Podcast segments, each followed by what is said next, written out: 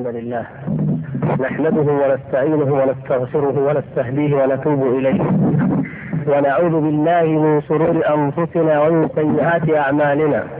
من يهد الله فلا مضل له ومن يضلل فلا هادي له. وأشهد أن لا إله إلا الله وحده لا شريك له. وأشهد أن محمدا عبده ورسوله. اللهم صل وسلم وبارك على عبدك ورسولك محمد وعلى آله وصحبه أجمعين. اللهم علمنا ما ينفعنا وانفعنا بما علمتنا وزدنا من فضلك وكرمك يا أرحم الراحمين. اللهم اجعل اجتماعنا هذا اجتماعا مرحوما وتفرقنا من بعده تفرقا معصوما ولا تجعل فينا شقيا ولا محروما. وبعد أيها الإخوة الكرام الحمد لله الذي هدانا للإسلام وانعم علينا باتباع ملة خير الانام صلوات الله وسلامه عليه. فإنها لنعمة عظيمة لا يدرك قيمتها ولا يعرفها ولا يقدرها حق قدرها إلا من اطلع على ما عانى العالم منه قديما وما يعاني منه حديثا في ظل العقائد البعيدة عن هدي الله والمتجنبة لشرع الله. والمخالفة لسنة رسول الله صلى الله عليه وسلم. وكلنا أيها الإخوة الكرام نسمع في هذه الأيام نسمع أغرب ما يمكن أن نسمع وما كنا نتوقع أن نسمع بل أكثرنا لم يكن يتوقع ذلك ولا يخطر له ببال ألا وهو هذه الأحداث الكبرى التي تجري فيما يسمى أوروبا الشرقية. ولسنا أيها الإخوة الكرام بمعزل عن هذا العالم وعن عقائده وأديانه مهما حاولنا أن نكون بمعزل. وذلك لأن وسائل إعلامنا تكاد تكون في كثير من الأحيان صدى لما تردده وسائل الإعلام العالمية. فما تردد هنالك فإنه يتردد هنا. ويعجب الإنسان ويحار وهو يسمع الأحداث كل يوم ولكنه لا يعرف تفسيرها ولا يدري لماذا لأن ما يعرض لديه يعرض نسخة مطابقة لما يعرض هنالك. أما نحن المسلمين الذين نملك ولله الحمد تفسير الأحداث تفسيرا إسلاميا فإننا لا نجد المفسر أو المحلل الإسلامي الذي يعطينا التحليل وراء وقوع هذه الأسباب وهذه الحوادث. هذا من جهة ومن جهة أخرى فإن العالم كله متقارب كما ترون اليوم. وما يدور في داخل المعسكر الشيوعي يهمنا جدا إذ نحن الآن نحن العالم الإسلامي نصطلي بنار الشيوعية الحمراء في أفغانستان وفي مناطق كثيرة جدا من أنحاء العالم الإسلامي. ومعرفتنا لعدونا هي الخطوة الأولى التي لا يمكن تجاوزها في معرفة في مقاومته وصد كيده وجهاده في سبيل الله عز وجل. ومن هنا كان علينا أن نتطلع إلى معرفة هذه الأحداث ومعرفة ماذا يدور وراءها. والحقيقة أن الوقت يضيق جدا عن سرد الأمر بالتفصيل ولا سيما ما يتعلق بنشأة الشيوعية ولماذا ظهرت هذه الفكرة ثم كيف طبقت ثم ما هي التعديلات التي جرت عليها ثم التعديل المفاجئ الاخير وما هي أبعاده وما هي أهدافه.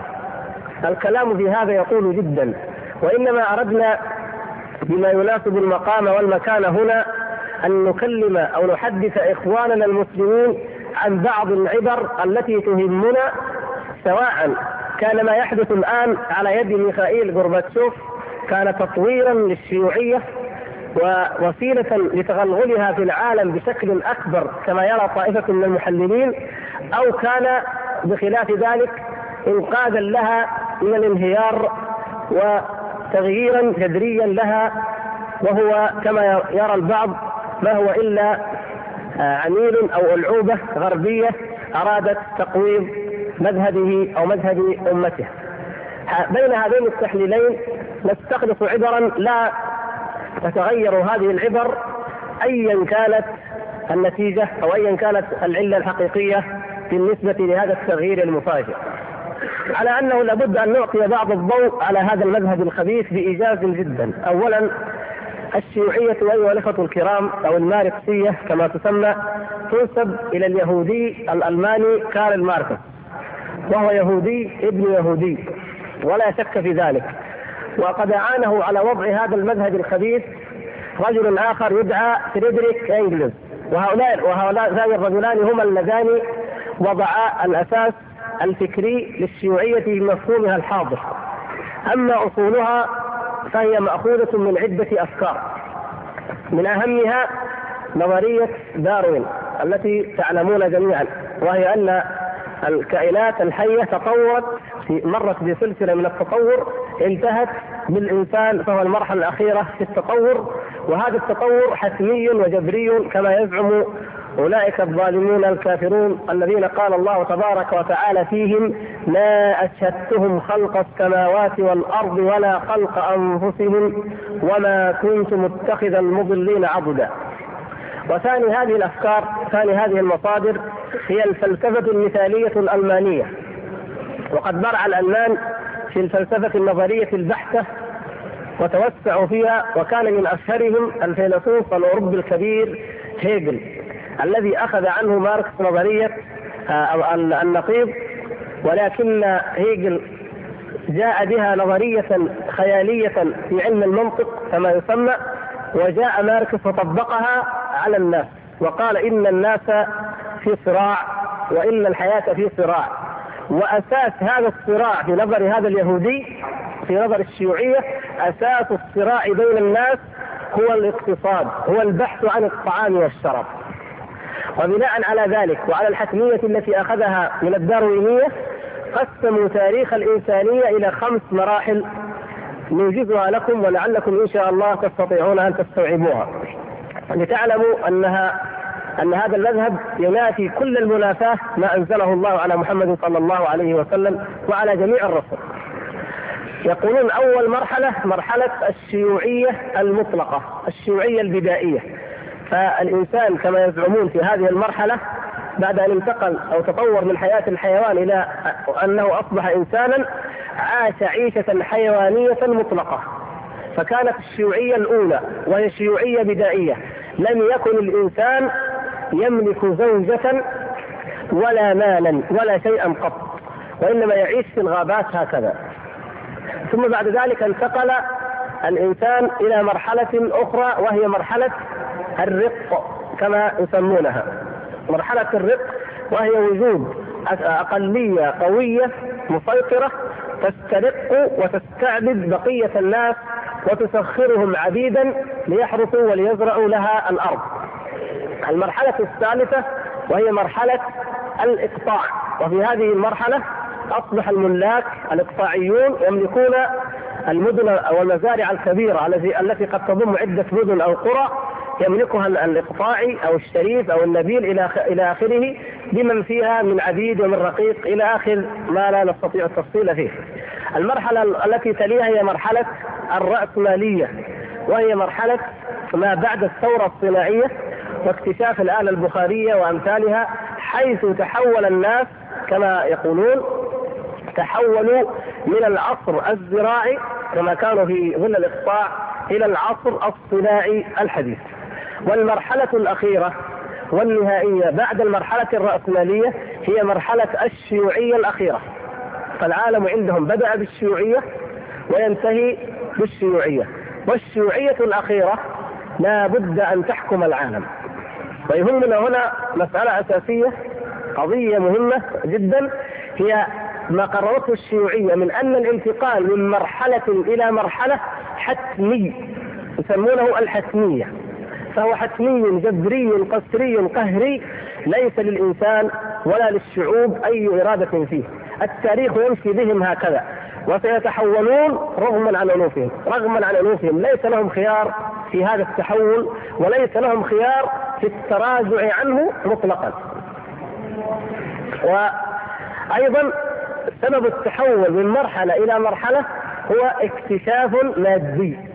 فعند الشيوعية أن أفكار الناس وعقائدهم وأديانهم وأخلاقهم وفلسفاتهم وآدابهم هي من نتاج الواقع المادي الذي يعيشونه. فإذا تغير الواقع المادي تغيرت الأديان وتغيرت الحياة. والانتقال من مرحلة إلى مرحلة بسبب مسألة مادية بحتة وليست عقلية ولا ذهنية. مثلا الانتقال من الشيوعية الأولى إلى الرق سببه اكتشاف الزراعة. ويقول هؤلاء المفترون الكاذبون إن آه، الإنسان في المراحل الأولى كان همجيا يأكل أي شيء ثم اكتشف الزراعة لأنه رأى الثمار تسقط ثم تنبت. فلما اكتشف الزراعة انتقل حتميا وبغير إرادة منه التاريخ هكذا حتم عليه أن ينتقل إلى مرحلة الرق. فالذين استرقوا المزارعين هم تلك الطبقة أو الفئه القليلة.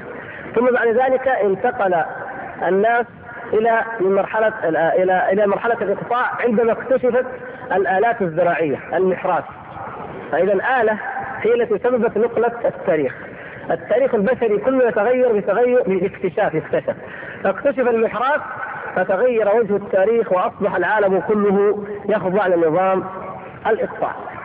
بعد ذلك اكتشفت الآلات الصناعية فانقلب وجه التاريخ كله أيضا وتغير وأصبح رأسماليا. ثم الشيوعية المرحلة الأخيرة من الشيوعية أيضا حتمية لأنها تطبيقا لنظرية النقيض الرأسمالية تحمل في ذاتها نقيضها. ما هو نقيض الرأسمالية؟ العمال. يستأثر الرأسماليون الصناعيون بالثروة جميعا فتكون النتيجة أن العمال يظلمون ويضطهدون وقد كان ذلك فعلا واقعا فيثورون على الرأسمالية. فينشأ من الصراع بين العمال وبين الرأسمالية ظهور القوة الثالثة حسب المنطق الجدلي الديالكتيكي كما يسمونه. فتنتج تنتج قوة ثالثة. هذه القوة هي الشيوعية الجديدة متمثلة في دولة البروليتاريا أي الدولة العمالية.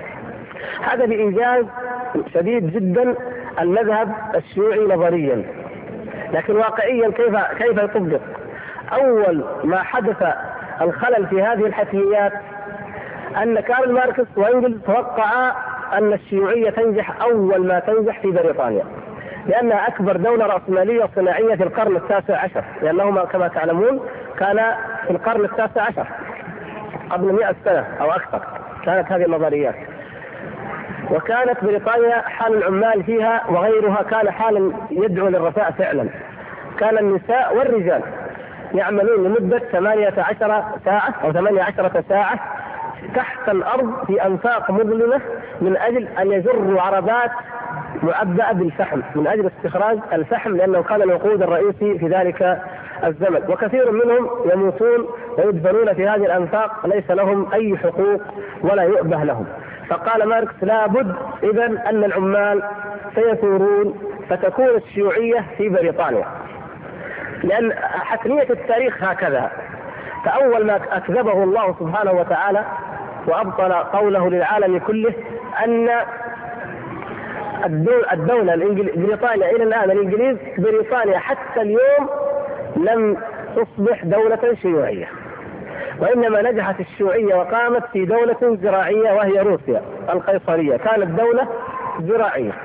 فانتقلت من مرحلة الزراعة إلى مرحلة الشيوعية دون أن تمر في الحقيقة لمرحله الرأسمالية، اذا هذا أول تكذيب النظريه، نحن نعلم كذبها بكتاب الله وسنة رسول الله، لا يحتاج هذا عندنا نحن المسلمين نقاش، لكن نتكلم من خلال منطقهم ومنظورهم هم.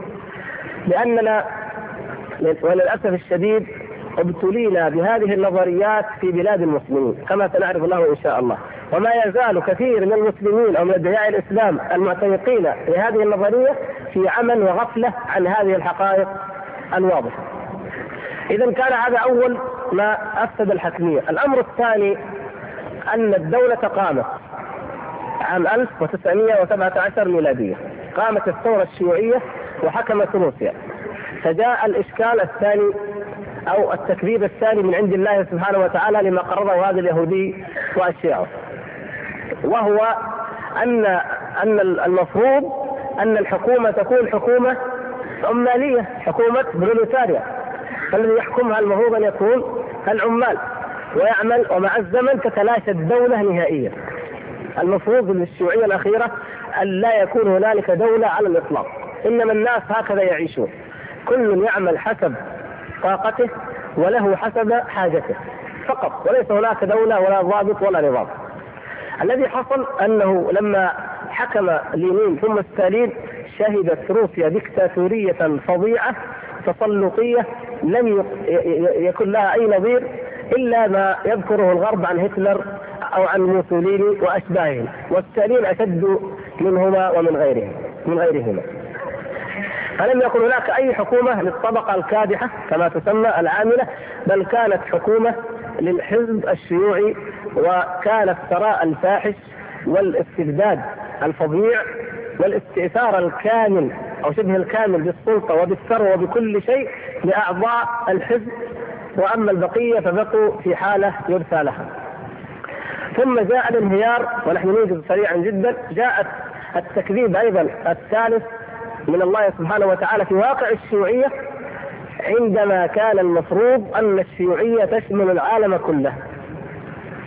كان التخطيط أن الشيوعية هي دين المستقبل وهي عقيدة المستقبل وأنه لن يبقى على وجه الأرض أي دولة إلا وتقوم فيها الشيوعية. ومن النكت الظريفة في هذا الباب التي يعني تعد من نكت التاريخ وهي حقيقة أنه لما قامت الدعوة دعوة الإخوان في الهجر التي انطلقت أساسا في هذه البلاد ثم كان الإخوان هم الجيش الذين كانوا جيش التوحيد وفتح الله سبحانه وتعالى على أيديهم هذه البلاد والحمد لله.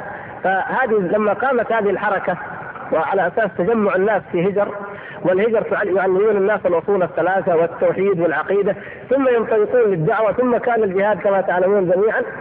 البراسده هناك في روسيا علقت بأن تأثير النظرية تأثير الثورة الشيوعية وصل إلى وسط صحراء الجزيرة العربية وها نحن نجد الهجر ونجد الدعاة فيها يترسمون خطى الثورة الشيوعية البلشفية. يعني لا شيء لا يمكن العقل أن يصدقه. ولكن هكذا كل شيء في التاريخ الأصل فيه والقاعدة فيه والقانون فيه هو القانون الذي وضعه ماركس وانجلس. طبعا لو دخلنا إلى جانب آخر من جانب النقد لوجدنا العجيب. يعني من الناحية العلمية البحتة.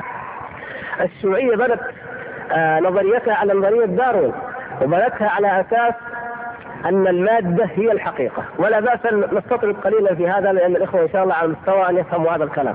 يعني كارل ماركس يقول ليس هناك وجود للغيب عياذا بالله أنكر الغيب كله. الوجود الحقيقي هو وجود المادة. والمادة هي الشيء الموضوعي الوحيد. طيب ما هي المادة؟ قال المادة لا تحتاج إلى تفسير ولا إلى بيان. هذه مادة الجدار مادة هذا مادة الحديد مادة الجسم مادة. شيء قدامك تؤمن به وانتهى الأمر. لكن الغيب لا تؤمن به ولا تصدق. هذا كان الكلام. كان هذا الكلام هو هو السائد وهو المنتشر. طيب بعد ذلك جاءت نظرية أينشتاين على سبيل المثال. جاءت نظريات علمية أخرى فأصبح تفسير المادة أشبه ما يكون بعلم الغيب. المادة أصبح الكلام فيها أشبه ما يكون بعلم الغيب. لأنك الآن تقول هذا الذي أمامي مادة. حقيقة لو أن لديك نقول افرض هذا الميكروفون أمامنا جميعا ها؟ لو أن لدى أي واحد منا منظار كبير يكبر جدا بحيث أنه يستطيع أن يعني الإنسان يرى الذرة ويرى النواه النواه ويرى الالكترونات أو الكهيربات وهي تدور حولها مثلا لما يرى إلا مجموعة من الأشياء تدور حول بعض ما هي المادة؟ أين المادة التي كنا نضرب بها المثل ونقول معلومة؟ وجدوا بعد ماركس بعد أن مات وجدوا أن حركة هذه الكهيربات حول النواة في أي شيء من ما يسمى المادة الآن أنه يشبه حركة المجموعة الشمسية في الفضاء. شيء مذهل ما هي ما هي ما هي الذرة ما هي النواة وجدوا أنه إذا استطاعوا بالعملية الحسابيه التي كشفها أينشتاين الانشطار بين النواة وبين الكهربات هذا يؤدي إلى القنبلة الذرية. القنبلة الذرية مبنية على هذا الاكتشاف، شيء مذهل جدا. اذا كل ما قد قيل في القرن التاسع عشر كله كلام غير علمي. كله أشبه بحساب العجائب كما يقال أمام العقل الإلكتروني. ليس هناك أي نسبة ومع ذلك يسمونها الاشتراكية العلمية. إلى الآن الأحزاب الشيوعية في العالم الإسلامي يسمون الشيوعية الاشتراكية العلمية لأنها قائمة على العلم وأما غيرها فاشتراكيات غير علمية آه ليس هذا المقصود وإنما نقول بعد ذلك بعد أن كان المخطط أن الشيوعية تسود العالم كله وإذا بخرتشوف يرفع تطويرا أو يضع تطويرا جديدا أو إعادة بناء وهي التعايش السلمي.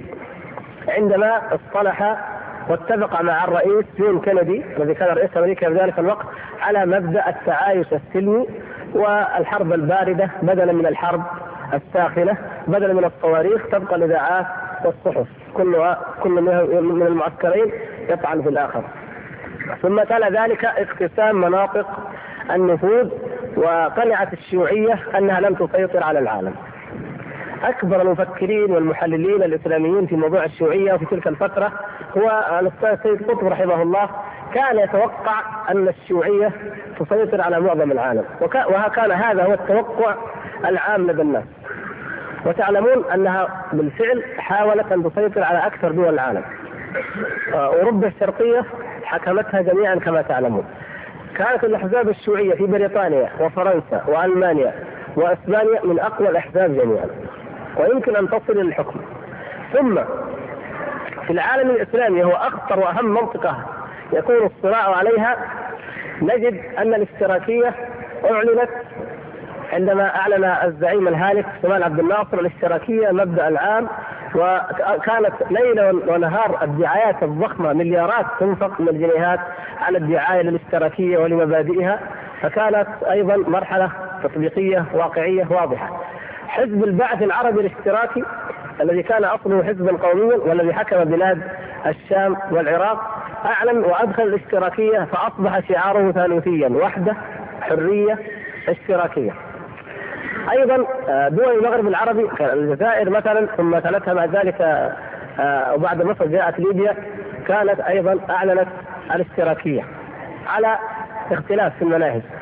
السودان الحزب الشيوعي كان من أقوى الأحزاب حتى أنه حكم السودان وقام الثورة في السودان وكاد أن يحكمها لكن النميري رجع مرة أخرى واعادت السلطة له. في آه، جنوب الجزيرة العربية الشيوعية حكمت وما تزال إلى الآن.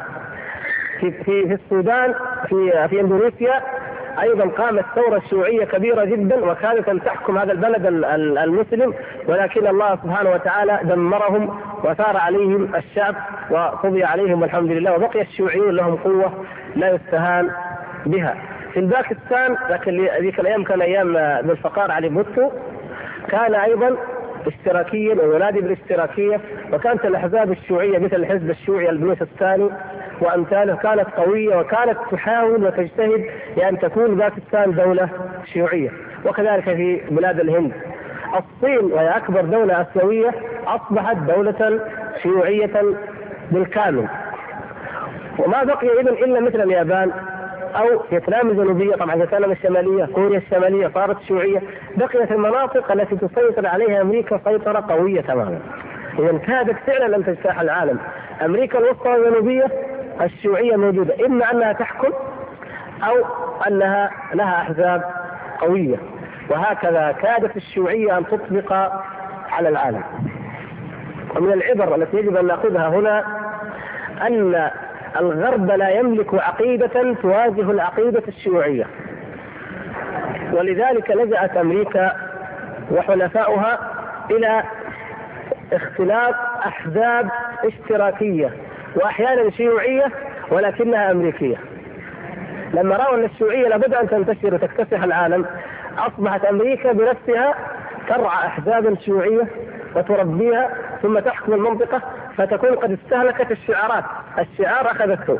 لكن الحكام هؤلاء الماركسيون أو الاشتراكيون هم بالحقيقة أمريكيون. فيتوجهون بتوجه أمريكا. وذلك أيضا بسبب طغيان هذه المد... هذا المبدأ. الحين الأخرى التي لجأ إليها الغرب لجأ إلى إشاعة الإباحية والانحلال في الشعوب التي يخشى عليها من الشيوعية. لأن الانحلال يضعف أصحابه عن اعتقاد أي عقيدة مهما كانت يعني. الشيوعية عقيدة ومبدأ وثورة. ولهذا حرصت أمريكا على أن الدول التي تدور في فلكها أو الموالية لها أن تكون دولا منحلة مترفة بعيدة كل البعد عن أي منهج يمكن أن تحمله. لا يمكن أن تتحمل أي عقيدة. فهذا يعطي نوع يعطي نوعا من الحصانة ضد تغلغل الفكر الشيوعي لأن الناس ما عندهم استعداد يتحملوا أي فكرة ولا أي مبدأ وإنما يعيشون لشهواتهم ويفكرون في شهواتهم ويبغون كل شيء من أجل هذه الشهوات. ثم بعد ذلك الله سبحانه وتعالى لهم بالمرصاد. كانت مرحلة الثمانينيات الهجرية أو الستينيات الميلادية هي أشد مرحلة وكانت الدولة التي لا تطبق الاشتراكية تكاد تطلق رأسها من الحياء والخجل أمام العالم كأنها دولة رجعية متخلفة وهكذا توصم في جميع المحافل الدولية التي تسيطر عليها الشيوعية. ثم شاء الله سبحانه وتعالى وانقلبت المعايير والموازين وجاء بريجينيف وللعلم يا إخوان آه، كان ماركس يهودي لينين يهودي ستالين يهودي خروتشوف يهودي بريجينيف يهودي. وغورباتشوف ما ندري. يعني أنا ما عندي يقين لكن قد سيكشف الزمن على أي حال. لكن كلهم يهود هؤلاء. كلهم يهود. فلما جاء بريجينيف وهنا نأتي إلى نقطة مهمة جدا ووجدت الشيوعية نفسها تتنهار فعلا من الداخل بسبب الإلحاد. وهذا من أعظم عوامل انهيارها الإلحاد لأنها لا تؤمن بالله لأنها لا تعبد الله. لانها تعلم الناس الإلحاد وتربيهم عليه. ولذلك تبنى هذا ميخائيل غورباتشوف من قبل بريجينيف وأتباعه ليقود المرحلة الجديدة للشيوعية. وكما تعلمون من من أهم أو من غرائب الدنيا التي التي سجلها التاريخ أن زعيم أكبر دولة شيوعية وتريد نشر الشيوعية في العالم يحتفل بمناسبة مرور ألف عام على آه، إنشاء الكنيسة الكاثوليكية. فاحتفل الاتحاد السوفيتي بمناسبة مرور ألف سنة على إنشاء الكنيسة الكاثوليكية. ثم عقب ذلك قبل شهرين تقريبا أن غورباتشوف بنفسه وهو صنيعة بريجينيف ومن بعده ذهب وزار البابا في الفاتيكان وقابله. وهذه أيضا من الغرائب من العجائب. كيف يحصل هذا؟ وهم الذين يعتبرون مجرد ذكر كلمة دين رجعية. الدين كما قال كارل ماركس الدين أفيون الشعوب الذي يخدرها. يقولون وقبحهم الله وهذا القول يتردد في العالم الإسلامي ولكن بشكل آخر أو بلهجات أخف يقولون إن الدين شيء اصطنعه الإقطاعيون والملاك وأصحاب السلطة والاستبداد ليخدروا به الشعوب ليأكلوا دنياهم. ويعيدونهم بالعوض في الدار الآخرة.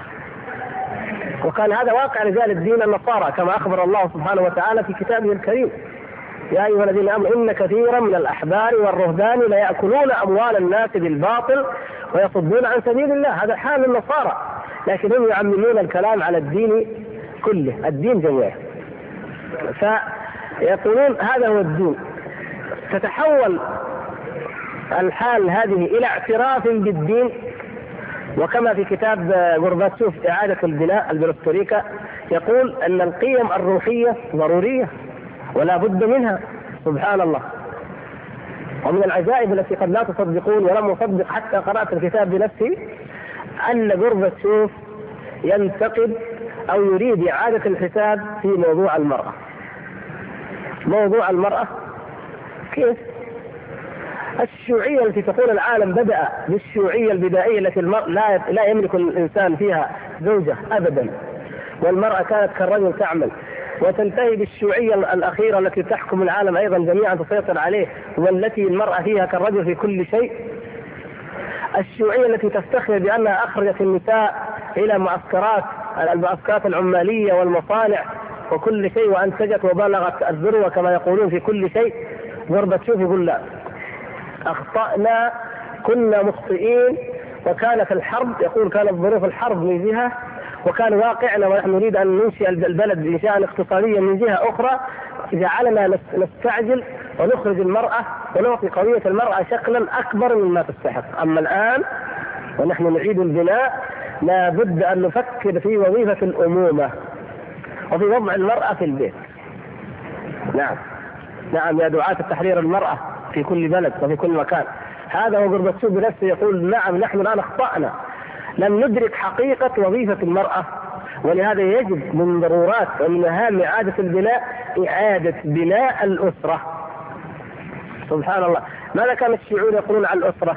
الأسرة تقليد برجوازي تقليد إقطاعي عبارات شيوعية ركيكة وسخيفة وما نحب نتقلبها عليكم بس لو تفتح أي إذاعة من إذاعات الدول ما تزال إلى الآن. شيوعية وتدندن بالشيوعية البرجوازية من كل عشر كلمات تجي كلمة برجوازي المهم أي كلام؟ هراء. فيقول الأسرة تقليد برجوازي وكان ماركس يقول إيش؟ يقول أصل الأسرة ما هي شيء حقيقي، يعني الأسرة افترضها أو خلقها أو أوجدها العامل الزراعي فقط، يعني لما كانوا الناس فلاحين في العصر الزراعي فكان الرجل يزرع والمرأة تزرع معه وهو يجني الثمار وهي تطبخ، فمن هنا نتجت أو وجد ما يسمى الأسرة، بس لكن في عصر الصناعة والآلات الرجل يمسك قطعة والمرأة قطعة يضعها في الجهاز وتشتغل. هذا يعني هذا ينتج سيارة بقطعة وهي بقطعة. هذا يعني يعمل من ناحية وهذا تعمل من ناحية أخرى. ما الضرورة الآن لوجود أسرة؟ ما في داعي. ألغى ماركس الأسرة تماما. لما جاء ستالين رأى إنه ما يمكن ان الناس يعيشوا كذا. فغير يعني تبرك القضية. قال لا.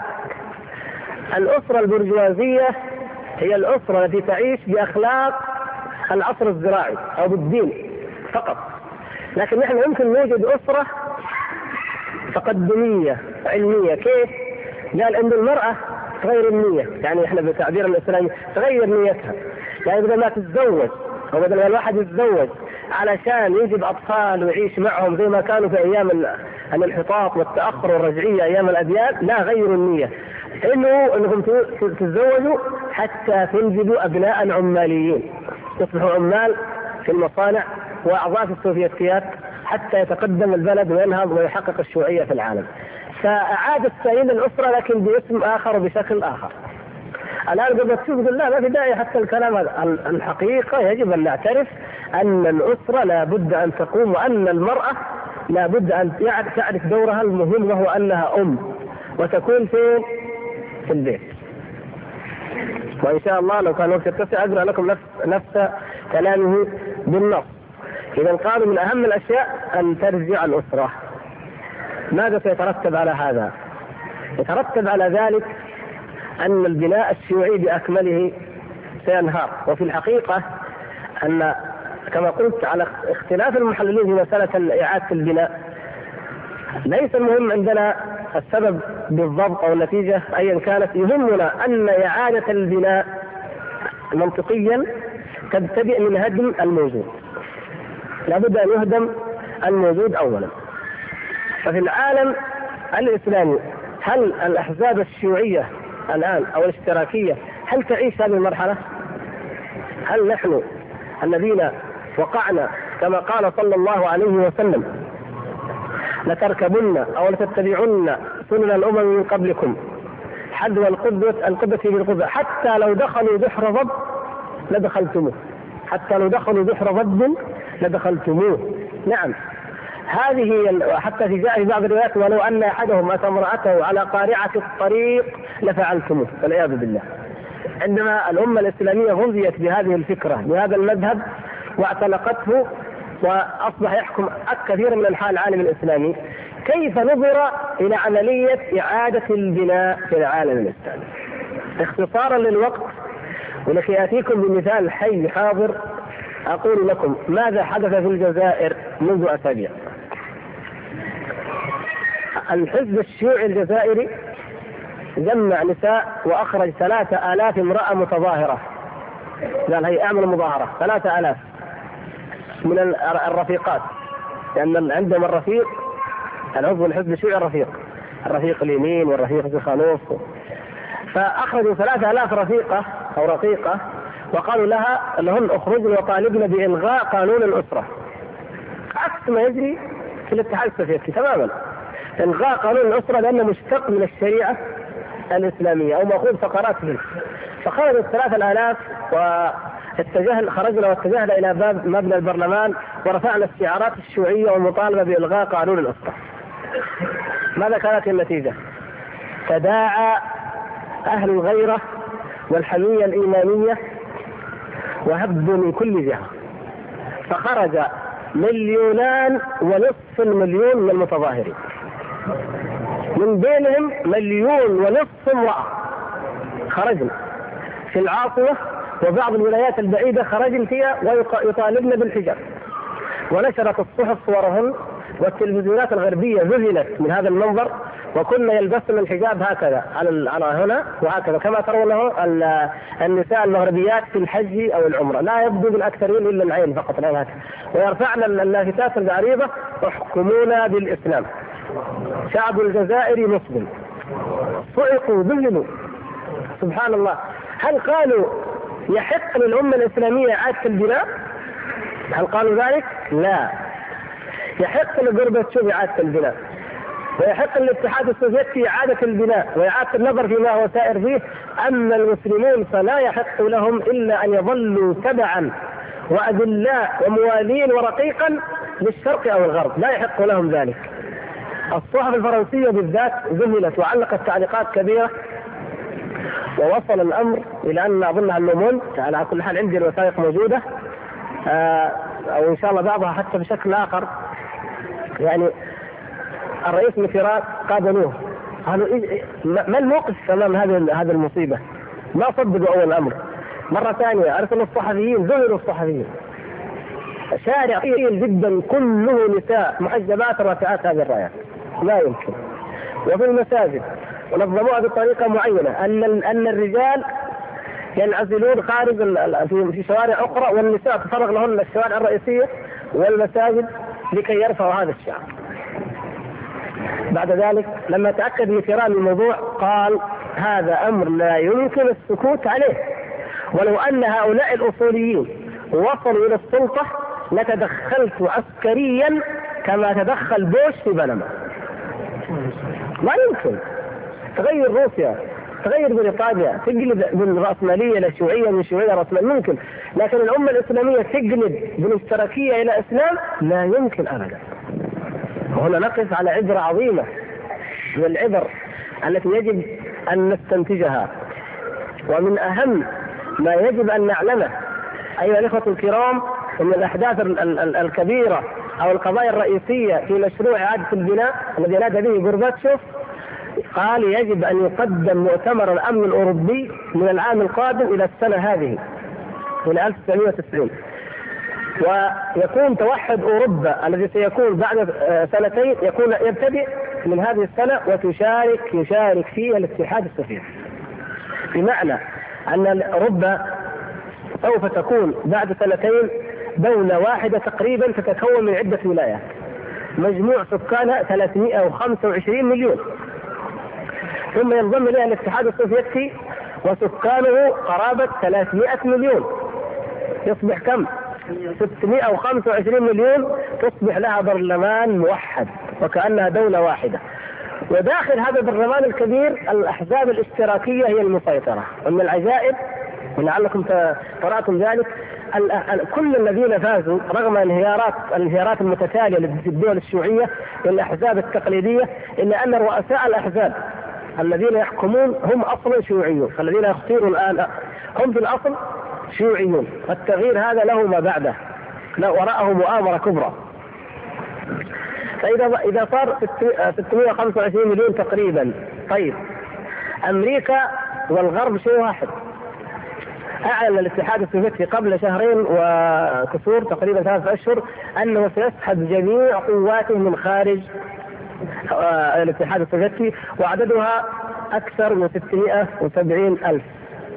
وأعلنت أمريكا أنها أيضا سوف تسحب اليوم يمكن سمعتم الأخبار وأمس سوف تسحب قواتها من أوروبا الغربية وعددها تقريبا 600 ألف أيضا. سبحان الله. وماذا بعد؟ إذا أصبح إذا انضم إلى هؤلاء الأوروبا أوروبا التي 650 آه، مليون تقريبا سوف تصبح. إذا انضم إليها ال 300 مليون أيضا في أمريكا وكندا يعني أمريكا الشمالية. يصبح يعني مع مجموع أتباعهم أيضا يصبح ألف مليون قوة بشرية هي أقوى قوة في العالم بشريا وأقوى قوة في العالم اقتصاديا كما تعلمون وأقوى قوة في العالم عسكريا. تصبح جميعا قوة واحدة تتوجه بتوجه واحد. ومن الضحية؟ لا بد لكم قراتم اليوم وأمس والاذاعات من أسابيع وأكثر. من أهم عناصر إعادة البناء وخطوات غورباتشوف في إعادة البناء السماح لليهود السوفيت بالهجرة إلى إسرائيل. هذه مؤشر وله ما بعده. أيضا الدول الشرقية الأخرى طولبت جميعا وقد بدأت بعضها مثل التشيك بدأوا بالسماح بالهجرة لليهود الشرقيين إلى إسرائيل. يقابل ذلك أن الجهاد الإسلامي في فلسطين المسمى الانتفاضة يخسر كل يوم وسمعتم الإحصائيات التي نشرت قبل أسبوع 300 ألف حالة إجهاض. الإجهاض وحده 300 ألف حالة. والقتلى بالآلاف والجرحى والمعاقين بالآلاف أيضا وكل يوم يسقط عدد من القتلى ويعوض يعوض إسرائيل أن كل يوم يتدفق عليها مجموعة كبيرة من الروس وغيرهم. آه آخر إحصائية نشرت قبل تقريبا ثلاثة أسابيع آه عدد اليهود الروس الذين وصلوا في العام الماضي أكثر من 73 ألف يهود. يعني أكثر مما يفقده يفقده المسلمون في هذا الجهاد وسيزيد العدد أكثر اذا تحسنت الأحوال أكثر. وروس آه أمريكا ومن أهم شروط أمريكا ومباركه أمريكا لمشروع إعادة البناء المطالبة بالسماح لليهود بالهجرة إلى فلسطين. طيب يعقب ذلك بلا شك وهذا أمر متوقع بإذن الله انهيار للأحزاب الشيوعية في العالم الإسلامي وهذا شيء نحن نعلم جميعا أنه سيقع بإذن الله ما في شك عندنا في ذلك لكن ماذا تكون النتيجة؟ إذا انهارت الأوضاع والنظم الموالية للغرب في العالم الإسلامي. وحادثة الجزائر هذه ياخذوا منها عبرة. ممكن نعم ممكن. كما قال ميتران ممكن يصلون. ما دام يقدروا يحركوا هذا الملايين ممكن يصلون يوما ما. انهارت النظم الموالية للغرب وجاءت نظم إسلامية كما يسمونها أصولية. ماذا ستكون النتيجة؟ لا يمكن لم يبقى هناك أي حل إلا حل واحد فقط. وهو المواجهة العسكرية. التدخل العسكري المباشر. لأنهم الآن مكفيون. الآن الأحزاب العلمانية والاشتراكية والنظم الموالية لهم ضاغطة وقائمة وتحمي إسرائيل وتدعم وجودها، الطوائف الباطنية التي تشقق العالم الإسلامي، الطوائف النصرانية وغير ذلك قائمة بجهود. إذا سقط القناع وسقطت هذه الجهود والنظم والأنظمة ماذا يبقى أمام الغرب والشرق؟ وهم أقوى العالم وأكثر العالم عددا وكما قلنا إذا توحدوا بهذا الشكل ما الذي يمنعهم؟ ما في حل ليس هناك حل إلا التدخل العسكري المباشر إذا ممكن أن يحدث تتكرر عملية حملة صليبية جديدة يعني على سبيل المثال لأن هذا قد ورد وعرفه العالم وسمعه فرنسا ستضطر عسكريا أن تنزل انزالا عسكريا في الجزائر لو ان المسلمين وصلوا إلى أن يحكموا البلد وقس على ذلك بقية البلاد مثلا ماذا ستكون الحالة؟ وخاصة المصالح الغربية سوف تتضرر بل قد تنعدم إذا إذا المسلمون وعوا دينهم ورجعوا إلى عقيدتهم وأصبحوا يحكمون أنفسهم بأنفسهم. هنا ستكون الملاحم العظيمة. ونحن نقول لعل في ذلك خيرا يا إخوان يعني هذه مجرد توقعات أو الله أعلم كيف تكون النتيجة لكن نقول لو حصل ذلك فلا نتيجة إلا الملاحم التي ستكون بيننا وبين هؤلاء القوم. ونقول هذا الآن ولا نستعجل الأحداث ولا نستبقها لكن نقول لنأخذ العبرة والعظة. أين نحن؟ هل واقع الأمة الإسلامية الآن يهيئها لمقاومة ومواجهة هذا الزحف الهائل؟ بهذه بهذه القوة الرهيبة إذا كانت حرب النجوم وأشباهها يوما ما بعد عقد أو عقدين ولو بعد 100 سنة إذا أصبحت مسخرة فقط لحرب المسلمين. وتعاونت القوتان كلاهما وأصبح العدو المشترك هو هذا العالم الاسلامي فهل الأمة الإسلامية الآن تربي ابنائها ذكورا وإناثا توجه وسائل إعلامها توجه آه، شعوبها لهذا الخطر الداهم ولمقاومته؟ هنا هذا السؤال العريض السؤال الكبير الذي يفرض نفسه الآن ونحن في غمرة العاطفة والابتهاج بسقوط هذا النظام الخبيث.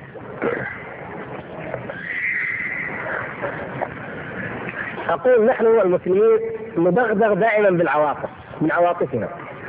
نعم في نحمد الله ونشكره على انهيار هذا النظم وسوف ينهار الكفر كله بإذن الله وسوف يبلغ هذا الدين ما بلغ الليل والنهار بإذن الله وسوف نغلبهم بإذن الله وسوف ندخل روما بإذن الله يعني كل هذا لا شك فيه عندنا بإذن الله لكن لكن ماذا أعددنا؟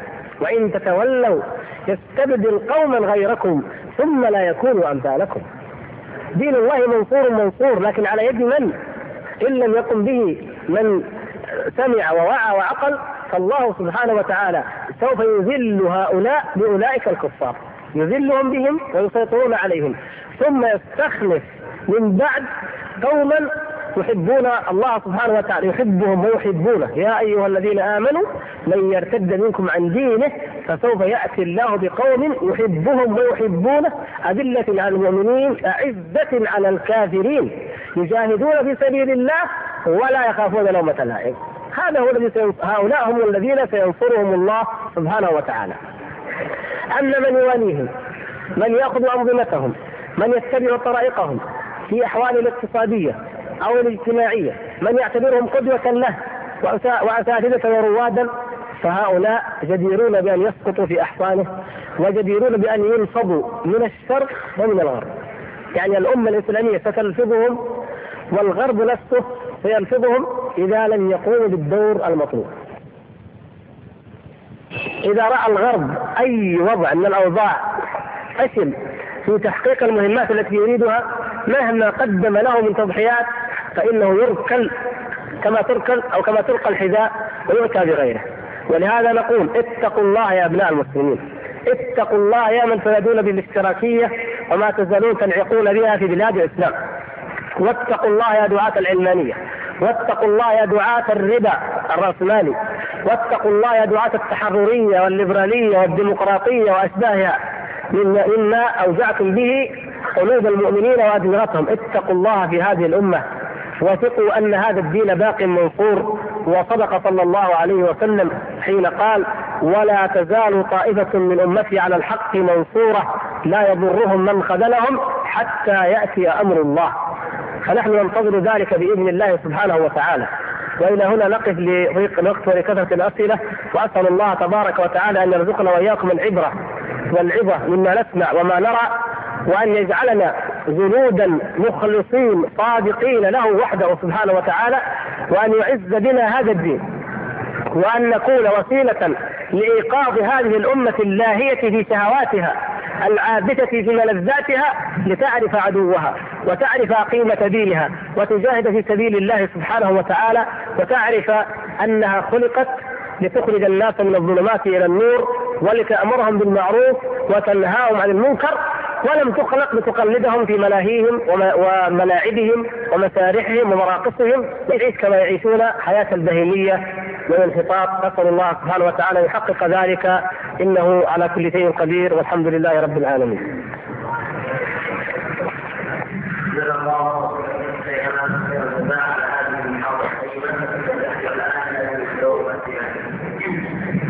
طيب هذا السؤال طويل لكن هتتحملوه شوي لأنه حقيقه مهم جزاه الله خير. وقد رجل المعذرة على الإطالة. يقول الأخ قال الدكتور محمد مصطفى هدارة في محاضرته القيمة في مؤسسة الملك فيصل الخيرية بالرياض عن الحداثة. والمحاضرة هذه أعيدت مرة أخرى ثم طبعت في كتاب نحو أدب إسلامي. طبعته ووزعته جامعة أم القرى ولعلكم قرأتموه إن شاء الله. يقول الدكتور هدارة والحقيقة هي أن الحداثة أخطر من ذلك بكثير فهي اتجاه فكري أشد خطورة من الليبرالية والعلمانية والماركسية وكل ما عرفته البشرية من مذاهب واتجاهات هدامة ذلك أنها تتضمن كل هذه المذاهب والاتجاهات وهي لا تخص مجالات الإبداع الفني أو النقد الأدبي ولكنها تعم الحياة الإنسانية في كل مجالاتها المادية والفكرية على السواء. السؤال ما هو نصيب الماركسية من الحداثة؟ وما هو موقف الحداثيين بعد انهيار الشيوعية؟ هذا سؤال مهم جدا. وكنت أحب أن أتعرض في أثناء المحاضرة لكن أنا شايفها ساعة لا يمكن استوعب من إعادة البناء الحداثة. الحداثة جزء من إعادة البناء. وتعني الحداثة بالنسبة لغربتشوف في إعادة البناء التغلغل الأدبي داخل الغرب. يعني لا نستطيع أن نقوم بثورة حمراء. عندما كان يقول يا عمال العالم اتحدوا ما في عمال اتحدوا معه. لكن الآن يتغلغل داخل أوروبا الغربية وداخل العالم عن طريق الحداثة. هناك مفكر آه، شيوعي حداثي فرنسي اسمه هنري لوفيفر هنري لوفيفر له كتاب ما الحداثة أو ضمن كتاب ما الحداثة يقول الحداثة هي ظل الثورة الغائبة هنا والناقصة هناك كيف يعني؟ هو في هو فرنسي يقول الحداثة ظل الثورة الغائبة هنا في باريس والناقصة فين؟ في موسكو. الحداثة تريد شيء تريد الوصول إلى الشيوعية النهائية باسرع مما تريده الثورة الحمراء الدموية.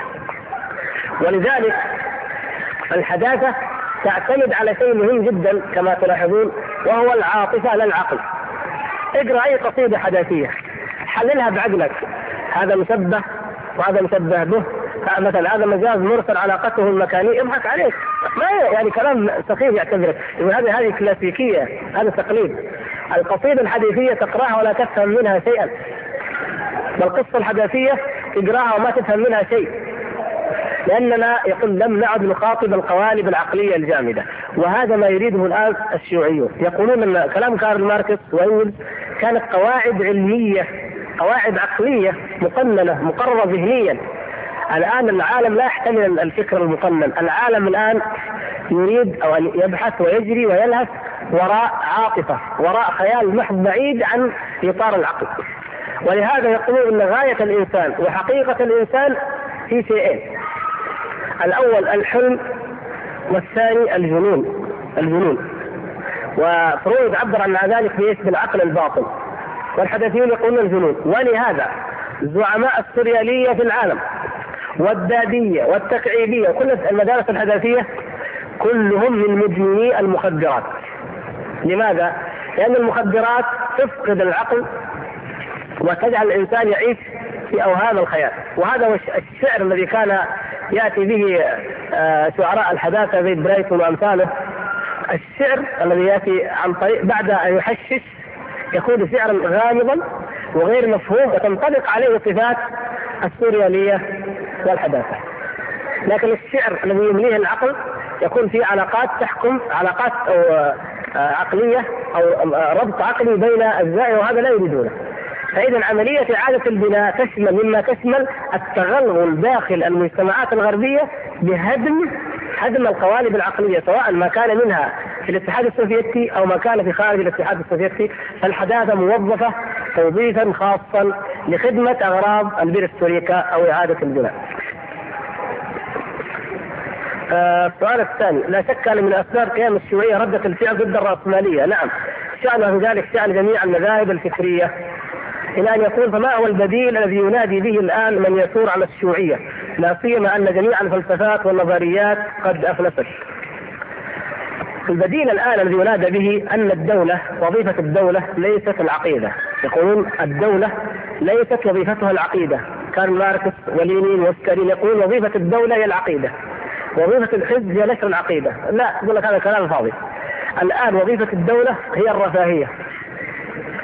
كل العالم تقريبا الآن الشرق والغرب علماء السياسة وبعض الإخوان عندنا هنا الحمد لله في كلية الآداب مثلا وغيره يدرسون هذه النظريات أو كلية الاقتصاد الدولة الحديثة أهم وظيفة لها هو؟ آه تحقيق الرفاهية لشعبها. أما أن تجيب له عقيده وتقيمه على عقيدة هذا كلام مضى. ف حدثت عدة حوادث أرغمت غورباتشوف على ذلك حادثتين نذكر منها حادثتين الأول حادثة الإشعاعات النووية التي تسربت من تشيرنوبل هذه الحادثة الاتحاد السوفيتي وقف عاجزا لا يستطيع أن يعمل أي مضاد للإشعاعات فاستعان بالتكنولوجيا الغربية. والحادثة الثانية كما تعلمون هي الزلازل التي وقعت في المانيا. وكان الاتحاد السوفيتي الذي ينافس أمريكا على غزو الفضاء لم يستطع أن يأتي بجرافات متطورة لنشر الجثث ونشر الضحايا. فاستعان بالأجهزة الغربية. هذه حادثتين كبيرتين. مما جعل غورباتشوف يعترف بأنه لا يعني أننا مفلسون في التكنولوجيا وكذلك انهيار البلد اقتصاديا واحتياجه إلى القمح احتياجه إلى السكر. واحد من الصحفيين العرب راح موسكو يبغى يشوف إيش التغيير؟ إيش أسبابه؟ قال ما لقينا سكر في المنادق سرد بس رجع. ما في سكر. فيعني يعني هناك بلد منهارة من واحد. فلذلك يعني يرفع غربتشوف شعار إيش؟ الرفاهية. كما يرفعها بوش أو غيره. أن البديل الآن ليس بديلا عقائديا وإنما هو بديل آه، اقتصادي بحت. فالدولة التي تحقق أكبر قسط من الترفيه لشعبها هي الدولة النموذجية المثالية. هذا بالنسبة لشعبها. لكن لما خارج شعبها فطبعا القوة العسكرية هي الأساس ولهذا روسيا رغم انحطاطها في كل شيء إلا أنها متفوقة جدا في مجال واحد وهو المجال العسكري يقول الأخ ما هو السر في انهيار الشيوعية في هذا الوقت بالذات وفي جميع بلاد الشيوعية وكأن الأمر يسير حسب خطة مسبقة. آه أنا ضربت مثال للإخوة فيما سبق آه مثل تمثيلية تعرض لمدة ثلاث ساعات مثلا مسرحيه تعرض لمدة ثلاث ساعات. في آخر الوقت ضاق الوقت. يعني كانه يا جماعة خلاص انتهى الوقت. باقي فصل كامل فصلين ثلاثة فصول التمثيليه فقالوا تعرض بالايش؟ بالحركه السريعة. يعني فعلا لأن اليمين غير بريجيليف غير. بعدين قالوا غورباتشوف يمكن ما يثبت يمكن ما يستطيع يجي زعيم آخر ومتوفره فيه جميع الصفات. فبدأت الحركة سريعه جدا. بولندا تشيكوسلوفاكيا اطول شيء رومانيا بقيت حوالي شهر أو 40 يوم وانتهى يلا كله ماشي. حركات يعني مسرحية درامية كما يعبر درامية جدا غريبة جدا. واذا تنهار لا شك أن ذلك يدل على خطة محكمة مبيتة. غير معقول الظلم الظلم موجود من الأول طيب يقول لك اهترأت الأحزاب وتآكلت الثورة. التآكل موجود لكن تتآكل وتسقط في أسابيع ورا بعض مستحيل أن يكون ذلك إلا بخطة محكمة مقصودة. الأخ يقول ذكرتم في كتابكم العلمانية أن اليهود يستغلون الأحداث ولا يصنعونها فما هو موقف اليهود من حدث انهيار الشيوعية فيما ترون؟ آه اليهود قد يصنعون بعض الأحداث لكن الخطأ هو أن نقول إن اليهود يصنعون كل الأحداث ويسيرون كل التاريخ كما في كتاب احجار على رقعة الشطرين، لا ليس كذلك. لكن نقول اليهود يستغلون أي حدث وهذا الواقع. استغل اليهود هذه الثورة ولا إعادة البناء ولا لا؟ بلا ريب وذكرنا لكم نموذجا على ذلك وهو هجرة اليهود الروس إلى إسرائيل، هذا أحد النماذج. وستسمعون بعد ذلك الشيء الكثير لأن الاتحاد السوفيتي هو كما ذكر غورباتشوف في إعادة البناء يقول إن الغرب يتهمنا بأننا متحيزون مع العرب ضد إسرائيل. ونحن أول دولة اعترفت بإسرائيل وأقامت. هذا في نفس كتاب اعاده البناء. هو صادق. وهو الكذوب. صدق وهو الكذوب. فعلا. أول دولة اعترفت بإسرائيل هي الاتحاد السوفيتي وهي معها. لكن اللعبة كانت أنت خلك هنا وأنا هنا. اتفقنا نغير اللعبة ونغير اللاعبين. أحيانا لابد من تغيير اللاعبين.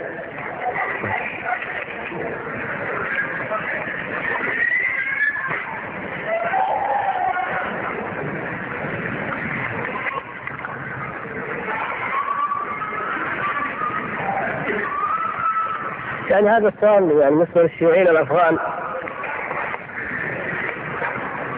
والله ما أدري ليش يمكن يعني لكن ما أدري ليش كثرت الأسئلة عن النصارى يعني ولا هل هذا وقتها ما رايكم نترك هذا الموضوع لوقت آخر؟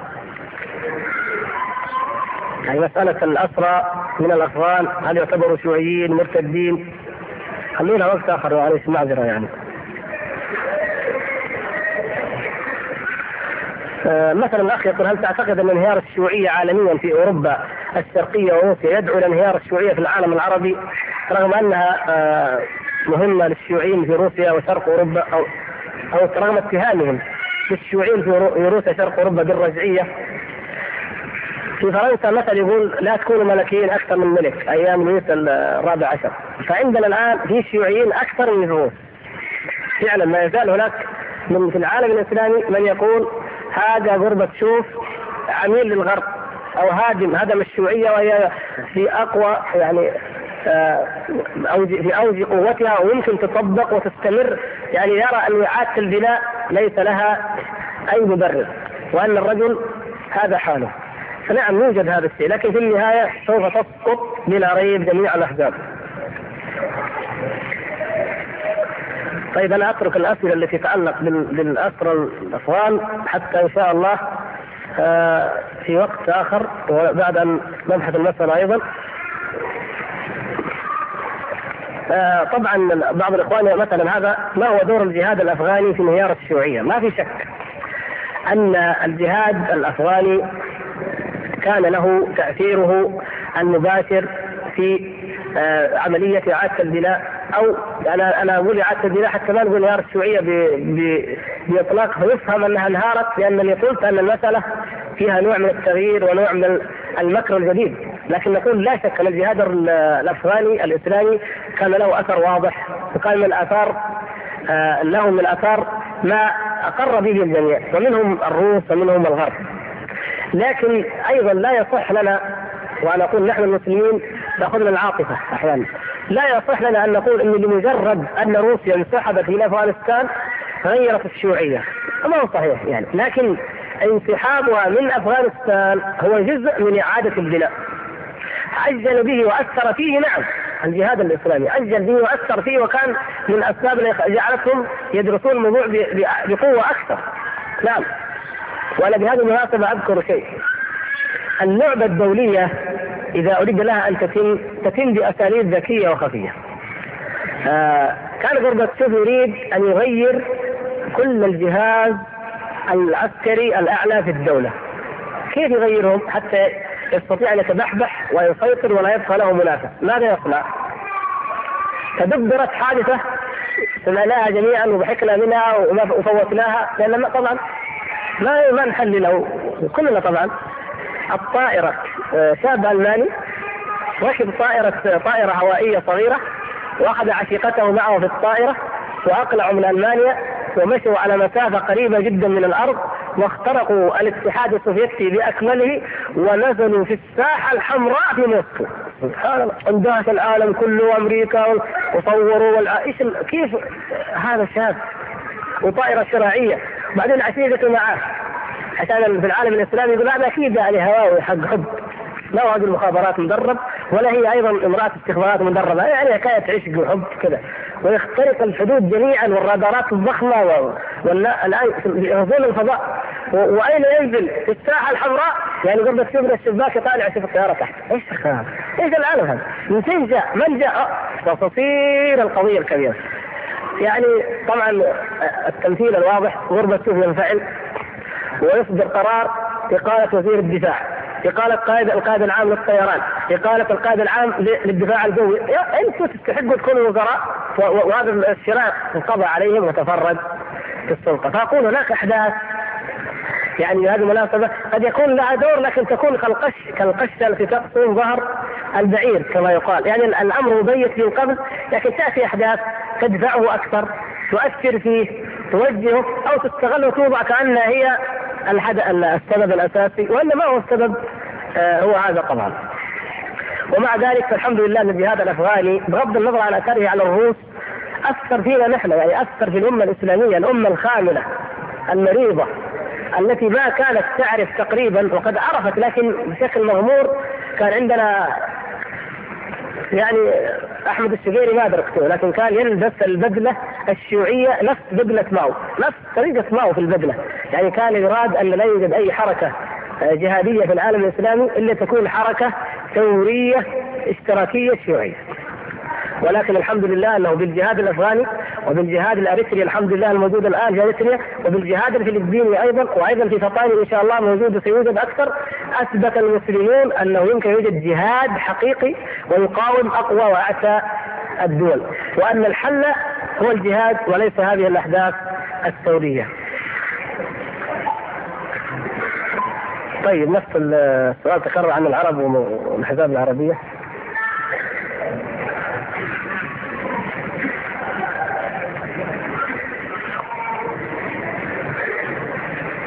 الأخ يقول هذا هذا القول صحيح. المادة لا تفنى ولا تستحدث مع العلم أن هذا ندرسه في مادة الكيمياء. آه، يقول هذه القاعدة هذا القانون هو من أسباب انهيار الشيوعية في المجال الفكري والمجال الفلسفي. المقالة سبحان الله يعني نحن المسلمين نعرف أنه هذا خطأ. يعني هذا الكلام خطأ إن كان المقصود به أن هذا الكون قديم لا أول له وباق لا آخر له من غير رب من غير رب. أما لو فسرت لو فسرت العبارة بأن الله سبحانه وتعالى خلق الكون وجعل المادة تتغير من حال إلى حال ولا تنتهي ولكن هو الخالق وهو الذي يقلبها ويسيرها. لو قيلت على هذا النحو يبقى الخلاف فقط في مسألة الأولية. أما النهاية يعني نحن نعلم أن أن أهل الجنة خالدون فيها أبدا لا نهاية لوجودهم. والجنة لا تفنى ونعيمها طبعا ومن فيها. والله تعالى لا يفنى هو الباقي سبحانه وتعالى. كل شيء هالك إلا وجهه. ومع ذلك نقول بقاء الله سبحانه وتعالى ليس كبقاء الجنة. يعني بقاء الجنة ليس كبقاء إلا لأن بقاء الله ذاتي منه سبحانه وتعالى. وأما بقاء الجنة فهو بإبقاء الله تعالى لها. نحن نعتقد أهل السنة والجماعة أن السماوات والأرض هذه لن تعدم عدما كاملا والإنسان لن يعدم عدما كاملا مطلقا ثم يخلق من جديد وهذا وضحناه في في الدروس ولعل الآن إن شاء الله يعني إذا ما فهم نوضحه بعدين لكن نقول إيش؟ هذه عقيدة أهل السنة عقيدة أهل السنة والجماعة أنها تبدل. الإنسان يفنى جسده هذا يبقى منه عدة ذنب ثم يركب منه خلقا آخر وكذلك السماوات والأرض لا تفنى بالكلية وإنما تبدل يوم تبدل الأرض غير الأرض والسماوات تبدل. هم يقول لك إنها لا تفنى وإنما آه، هناك تتحول من نسب كمية إلى نسب كيفية أو العكس تحول آه، يعني إلى طاقة والطاقة إلى إلى اخره يعني كلام نقول قد يكون لبعضه وجه يعني ولكن إذا فسر بمعنى يخالف الكتاب والسنة فهو مرفوض مردود. أما من الناحيه من الناحيه العلمية البحتة فلا شك أن مثل هذه النظرية كانت من أسباب هدم المبدأ الشيوعي من الناحيه الفلسفية. يقول توجيه لمن يقرأ عن الشيوعية وليس لديه ركيزة إيمانية في التوحيد. ما أظن إن شاء الله ما عاد الخاف على أحد، مع ذلك نقول لا تقرأوا لا يقرأ عن الشيوعية إلا من هو مؤهل للقراءة عنها، لكن نقول أنا باقي نخاف على أحد إنه يلحد لأنه قرأ كتاب شيوعي هذا يعني غريب وقد يقع لكن غريب.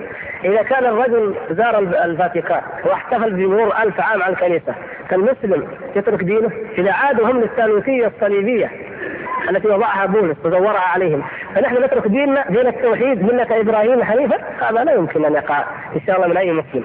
لكن لا يقرأها إلا من كان أهلا لذلك. ما خوفنا يا شباب. والأخ يقول اخفتني بارك الله فيك. فهل من بشائر لهذا الدين؟ أنا بالعكس أنا قلت أننا سنفتح روما كما أخبر النبي صلى الله عليه وسلم. بإذن الله.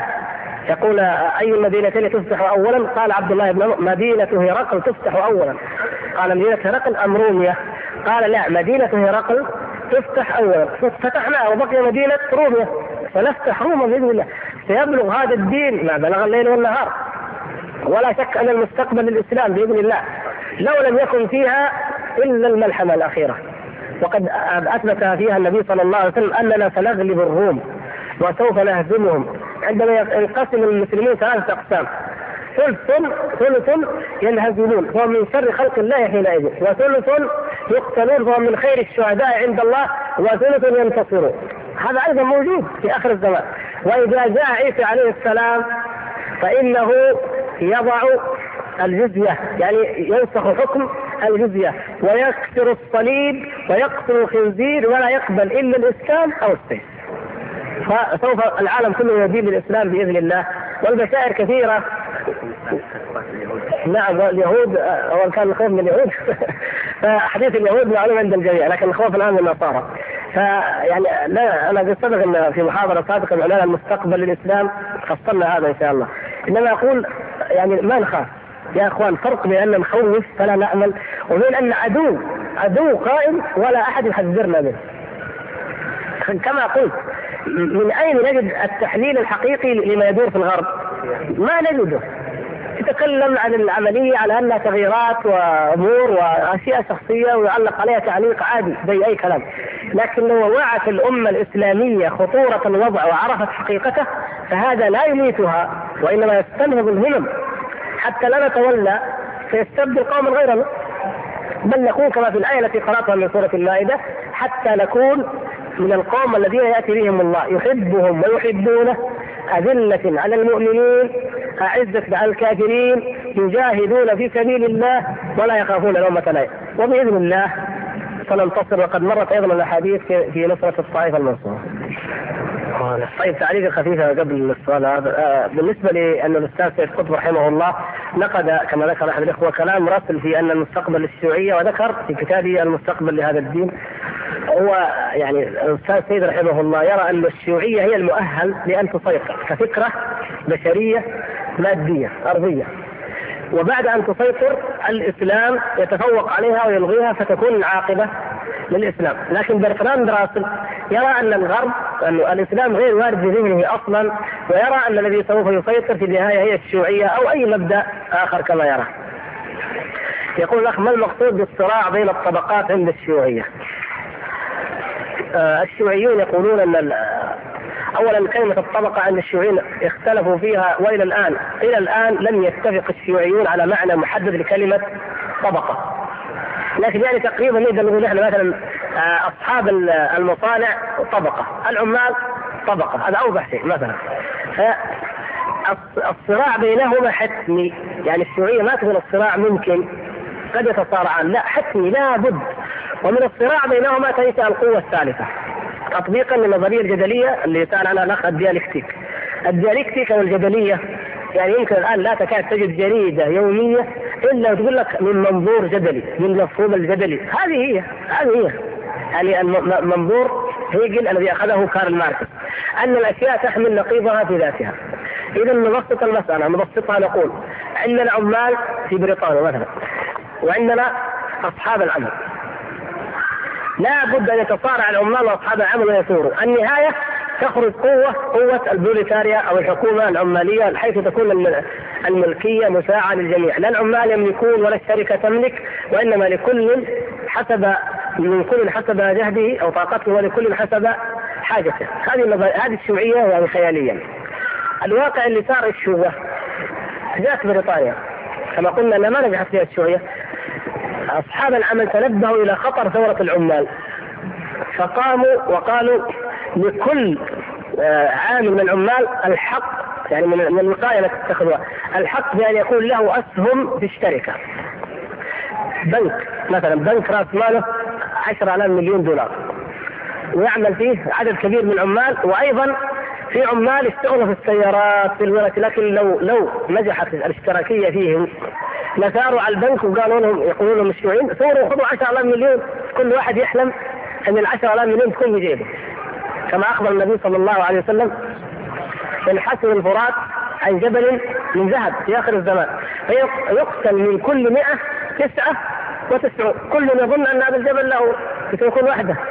فكيف يتخلص البنك من هذه العملية؟ يقوم يطرح 50% مثلا أسهم.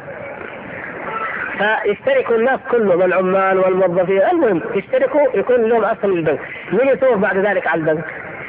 ما خلاص صار ملك للناس لو كان مالك إلا 10 ريال تبي تخلي البنك يبقى عشان 10 حق فانتبه للبنوك لهذا والاشتراكين انتبهوا لهذا الشيء. شركات السيارات الضخمة انتبهت لهذه النقطة أيضا. عمال السيارات من حقك توظف دخلك ليكون آه، سهم في الشركة. ساهم في الشركة اتفقوا صاحب العمل، جاء صاحب العمل قال يا عمال كل 20 عامل انتخبوا عامل ونعقد مجلس شورى مكون من رؤساء العمال، طبعا هو مدس يقول فلان أنت يختاروك ولك هذا المهم العملية معروفة يعني. فصير مجلس الإدارة كله مرتب على هوى مين؟ رئيس الشركة، العمال يقول لك خلاص اللي فين؟ يجي شوي يقول يا رجعيين يا إمبرياليين يا برجوازيين ثوروا ثوروا على مين؟ الحق الآن وأنا مرتاح أيضا الشركات أصبحت تعطي سكن، تعطي تأمين صحي، تعطي تأمين اجتماعي للإصابات، الاضرار، فأقول لك الناس إيش اللي خلينا نصير شيوعيين؟ فبالطريقه هذه الحتمية ذي حقت آه، ماركس تبخرت مع ذي حتمية. الواحد بعقله على الأقل في ظاهر الأمر أنه ما في داعي لأن يثور. ولا حتمية ولا ما يحزنون. كله كلام فاضي. أرجو أن توجه كلمة لاناس من بني جلدتنا يتكلمون بلغتنا آه، لا زالوا يتبنون الشيوعية ويتمسكون بها ويصفون من حاد عنها بالمرتدين. سبحان الله نعم. قرأنا جرائدهم. وبعضها قرأناها وأنتم تسمعون في أحد الأيام. يقول كيف يخرج طالبات الثانويات يطالبن بالحجاب؟ وكيف وكيف والأحزاب المنشقه يقول مرتدة مرتدة. مرتدة عن إيش؟ مرتدة عن الشيوعية الحرفية. اللينينيه الماركسية. هذه ردة عندهم. كيف نوجه لهم؟ لقد اسمعك لو ناديت حيا ولكن لا حياة لمن تنادي. لا نوجه لهم إلا أن نقول اتقوا الله واعوذوا إلى الله لكن يهمني أن اوجه الكلام لكم. يهمنا أن نوجه الكلام لجند الله بإذن الله. الذين سوف يرغمون هؤلاء على الحق. أما الأذناب فيظلون اذنابا وأضعف الآمال أن يهتدي أولئك الأذناب. الأسياد تركوا هم ما تركوا. إيش تبغى نقول لهم؟ اتقوا الله خافوا الله. هذا كلام نقوله لأن الله أمرنا به. فقط. وإقامة للحجة ومعذرة إلى الله. وإلا فهم من أبعد الناس عياذا بالله عن الرجوع إلى الله سبحانه وتعالى.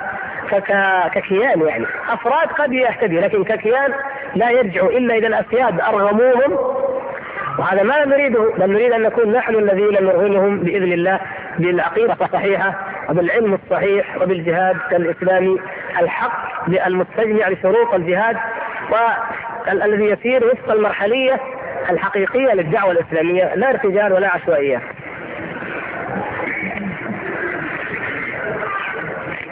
طيب هذه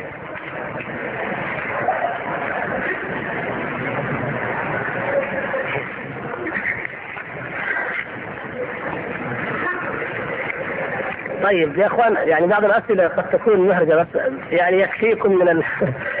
يعني الشيوعية يعني الفكر الشيوعي والاشتراكية دخلت كل بلد والطلبه المبتعثون في الغرب من جميع البلاد يوجد بينهم أحزاب أو منظمات فعلا متأثرة بالشيوعية أو الشيوعية لكن إن شاء الله ما لهم أي قيمة ولم يشكلوا أي خطر بإذن الله سبحانه وتعالى.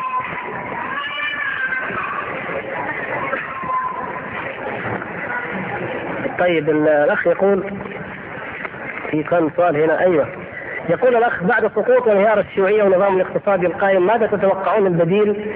طيب هذا ما كتبنا عليه كما أنه انبثقت مذاهب ومدارس فكرية وأدبية آه، منحوسة شقيت بها الإنسانية كالوجودية وغيرها، فماذا تتنبؤون لهذه المدارس وما هي توقعاتكم للرأسمالية؟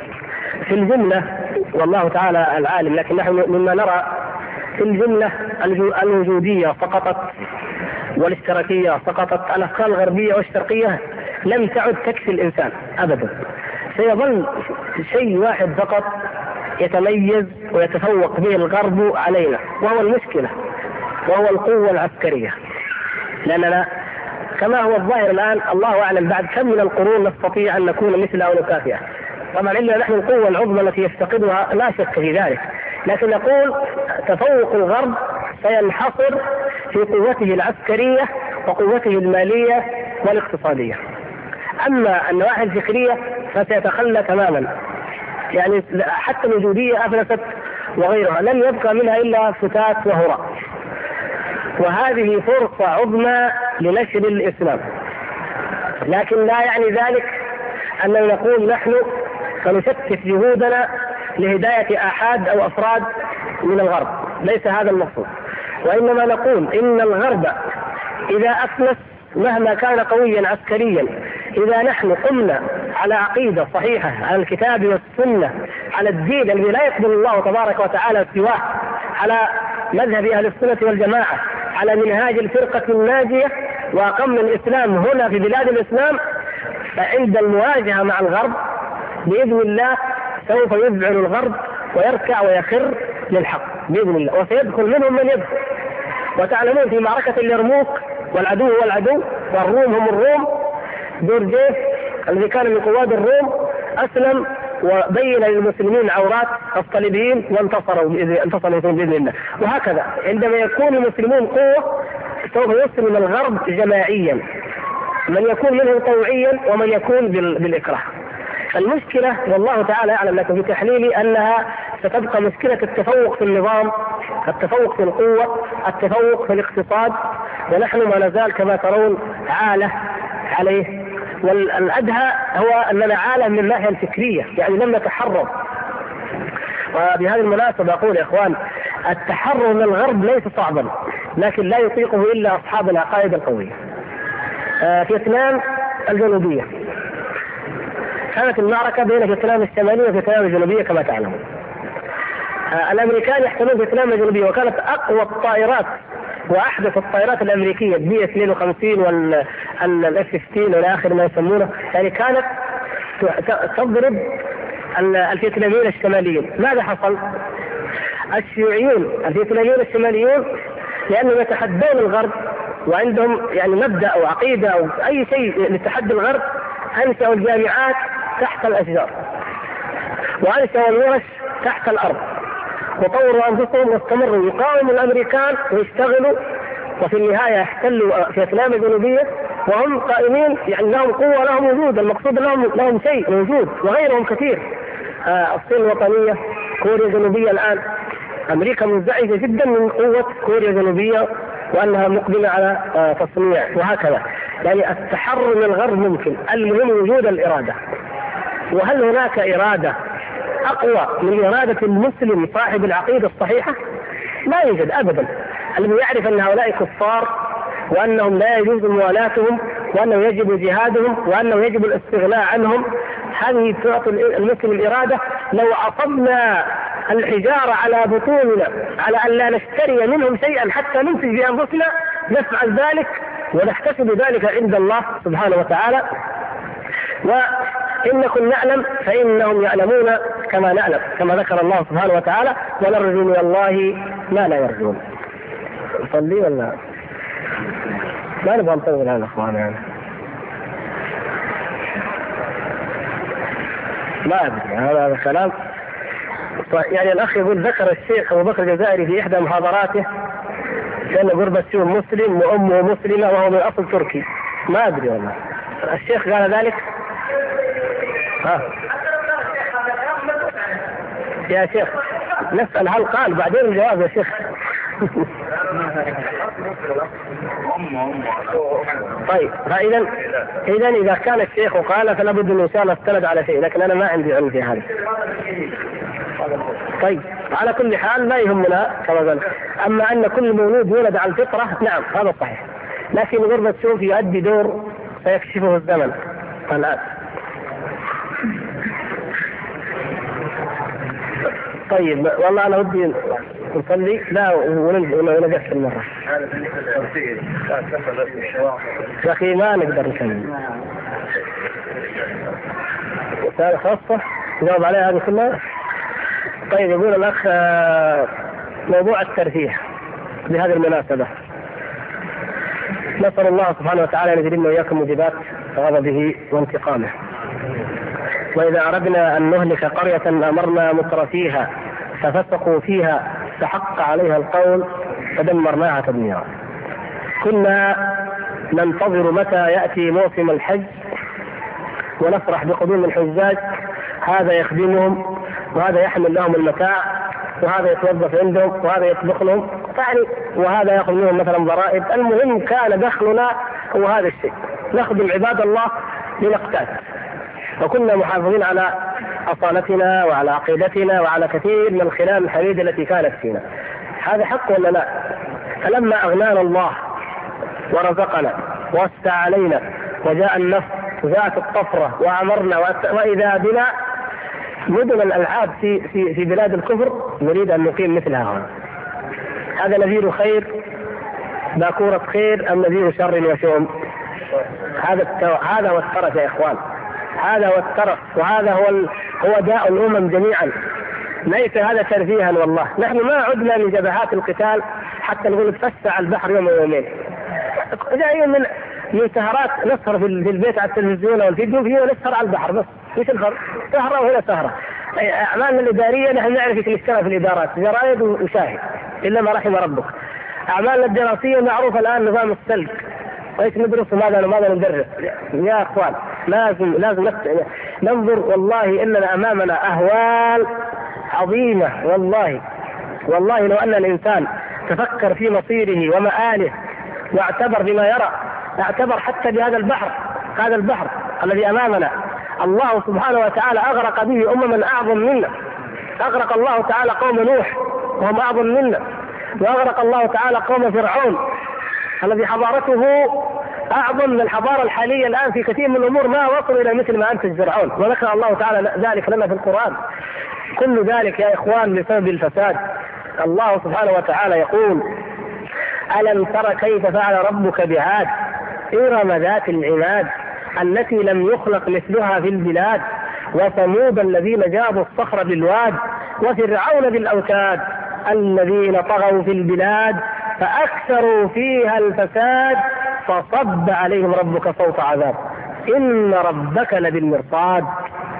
وقال وما هي من الظالمين ببعيد. مسومة عند رب وما هي من الظالمين ببعيد. أعوذ بالله نعوذ بالله من غضب الله.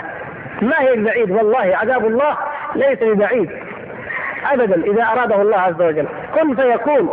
فكيف ندفع عذاب الله سبحانه وتعالى؟ بتقوى الله يا أخوان. ندفع الأعداء. بالتقوى والصبر. وندفع عذاب الله القدري الكوني بالتقوى والإيمان أيضا.